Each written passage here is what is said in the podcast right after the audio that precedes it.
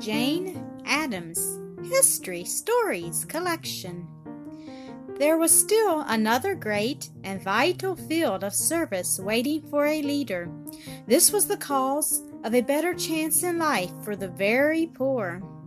A better understanding among all people, rich and poor, and a knowledge of the interests which all have in common, are aiding it in this. Education, reform of unjust working conditions, and social service, the help or relief of poor or unfortunate people, are all means of progress through which people like Jane Addams have worked.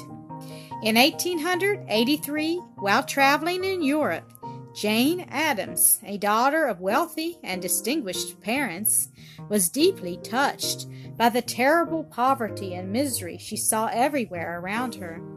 She herself had never known want or hunger. Indeed, she had more wealth than she knew how to spend for things she herself needed or cared for. She determined to, vo- to devote herself and her fortune to a fairer distribution of the world's goods and pleasures among those who were always hungry and in want.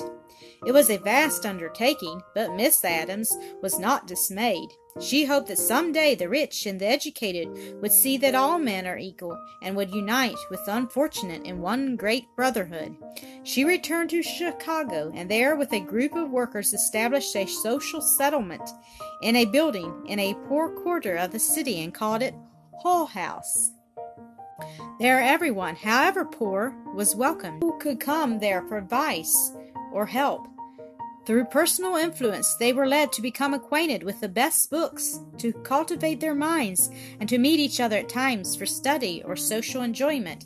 Men and women from all parts of the country and from abroad visited Hull House to see what Miss Addams and all her fellow workers, through personal service, were doing to make the lives of the poor people around them a little brighter and happier. They found Hull House a success the neighborhood was like a great family whose members sought each other's welfare. They regarded Miss Addams as one of themselves. This was a bit of the human brotherhood of which Miss Addams had dreamed.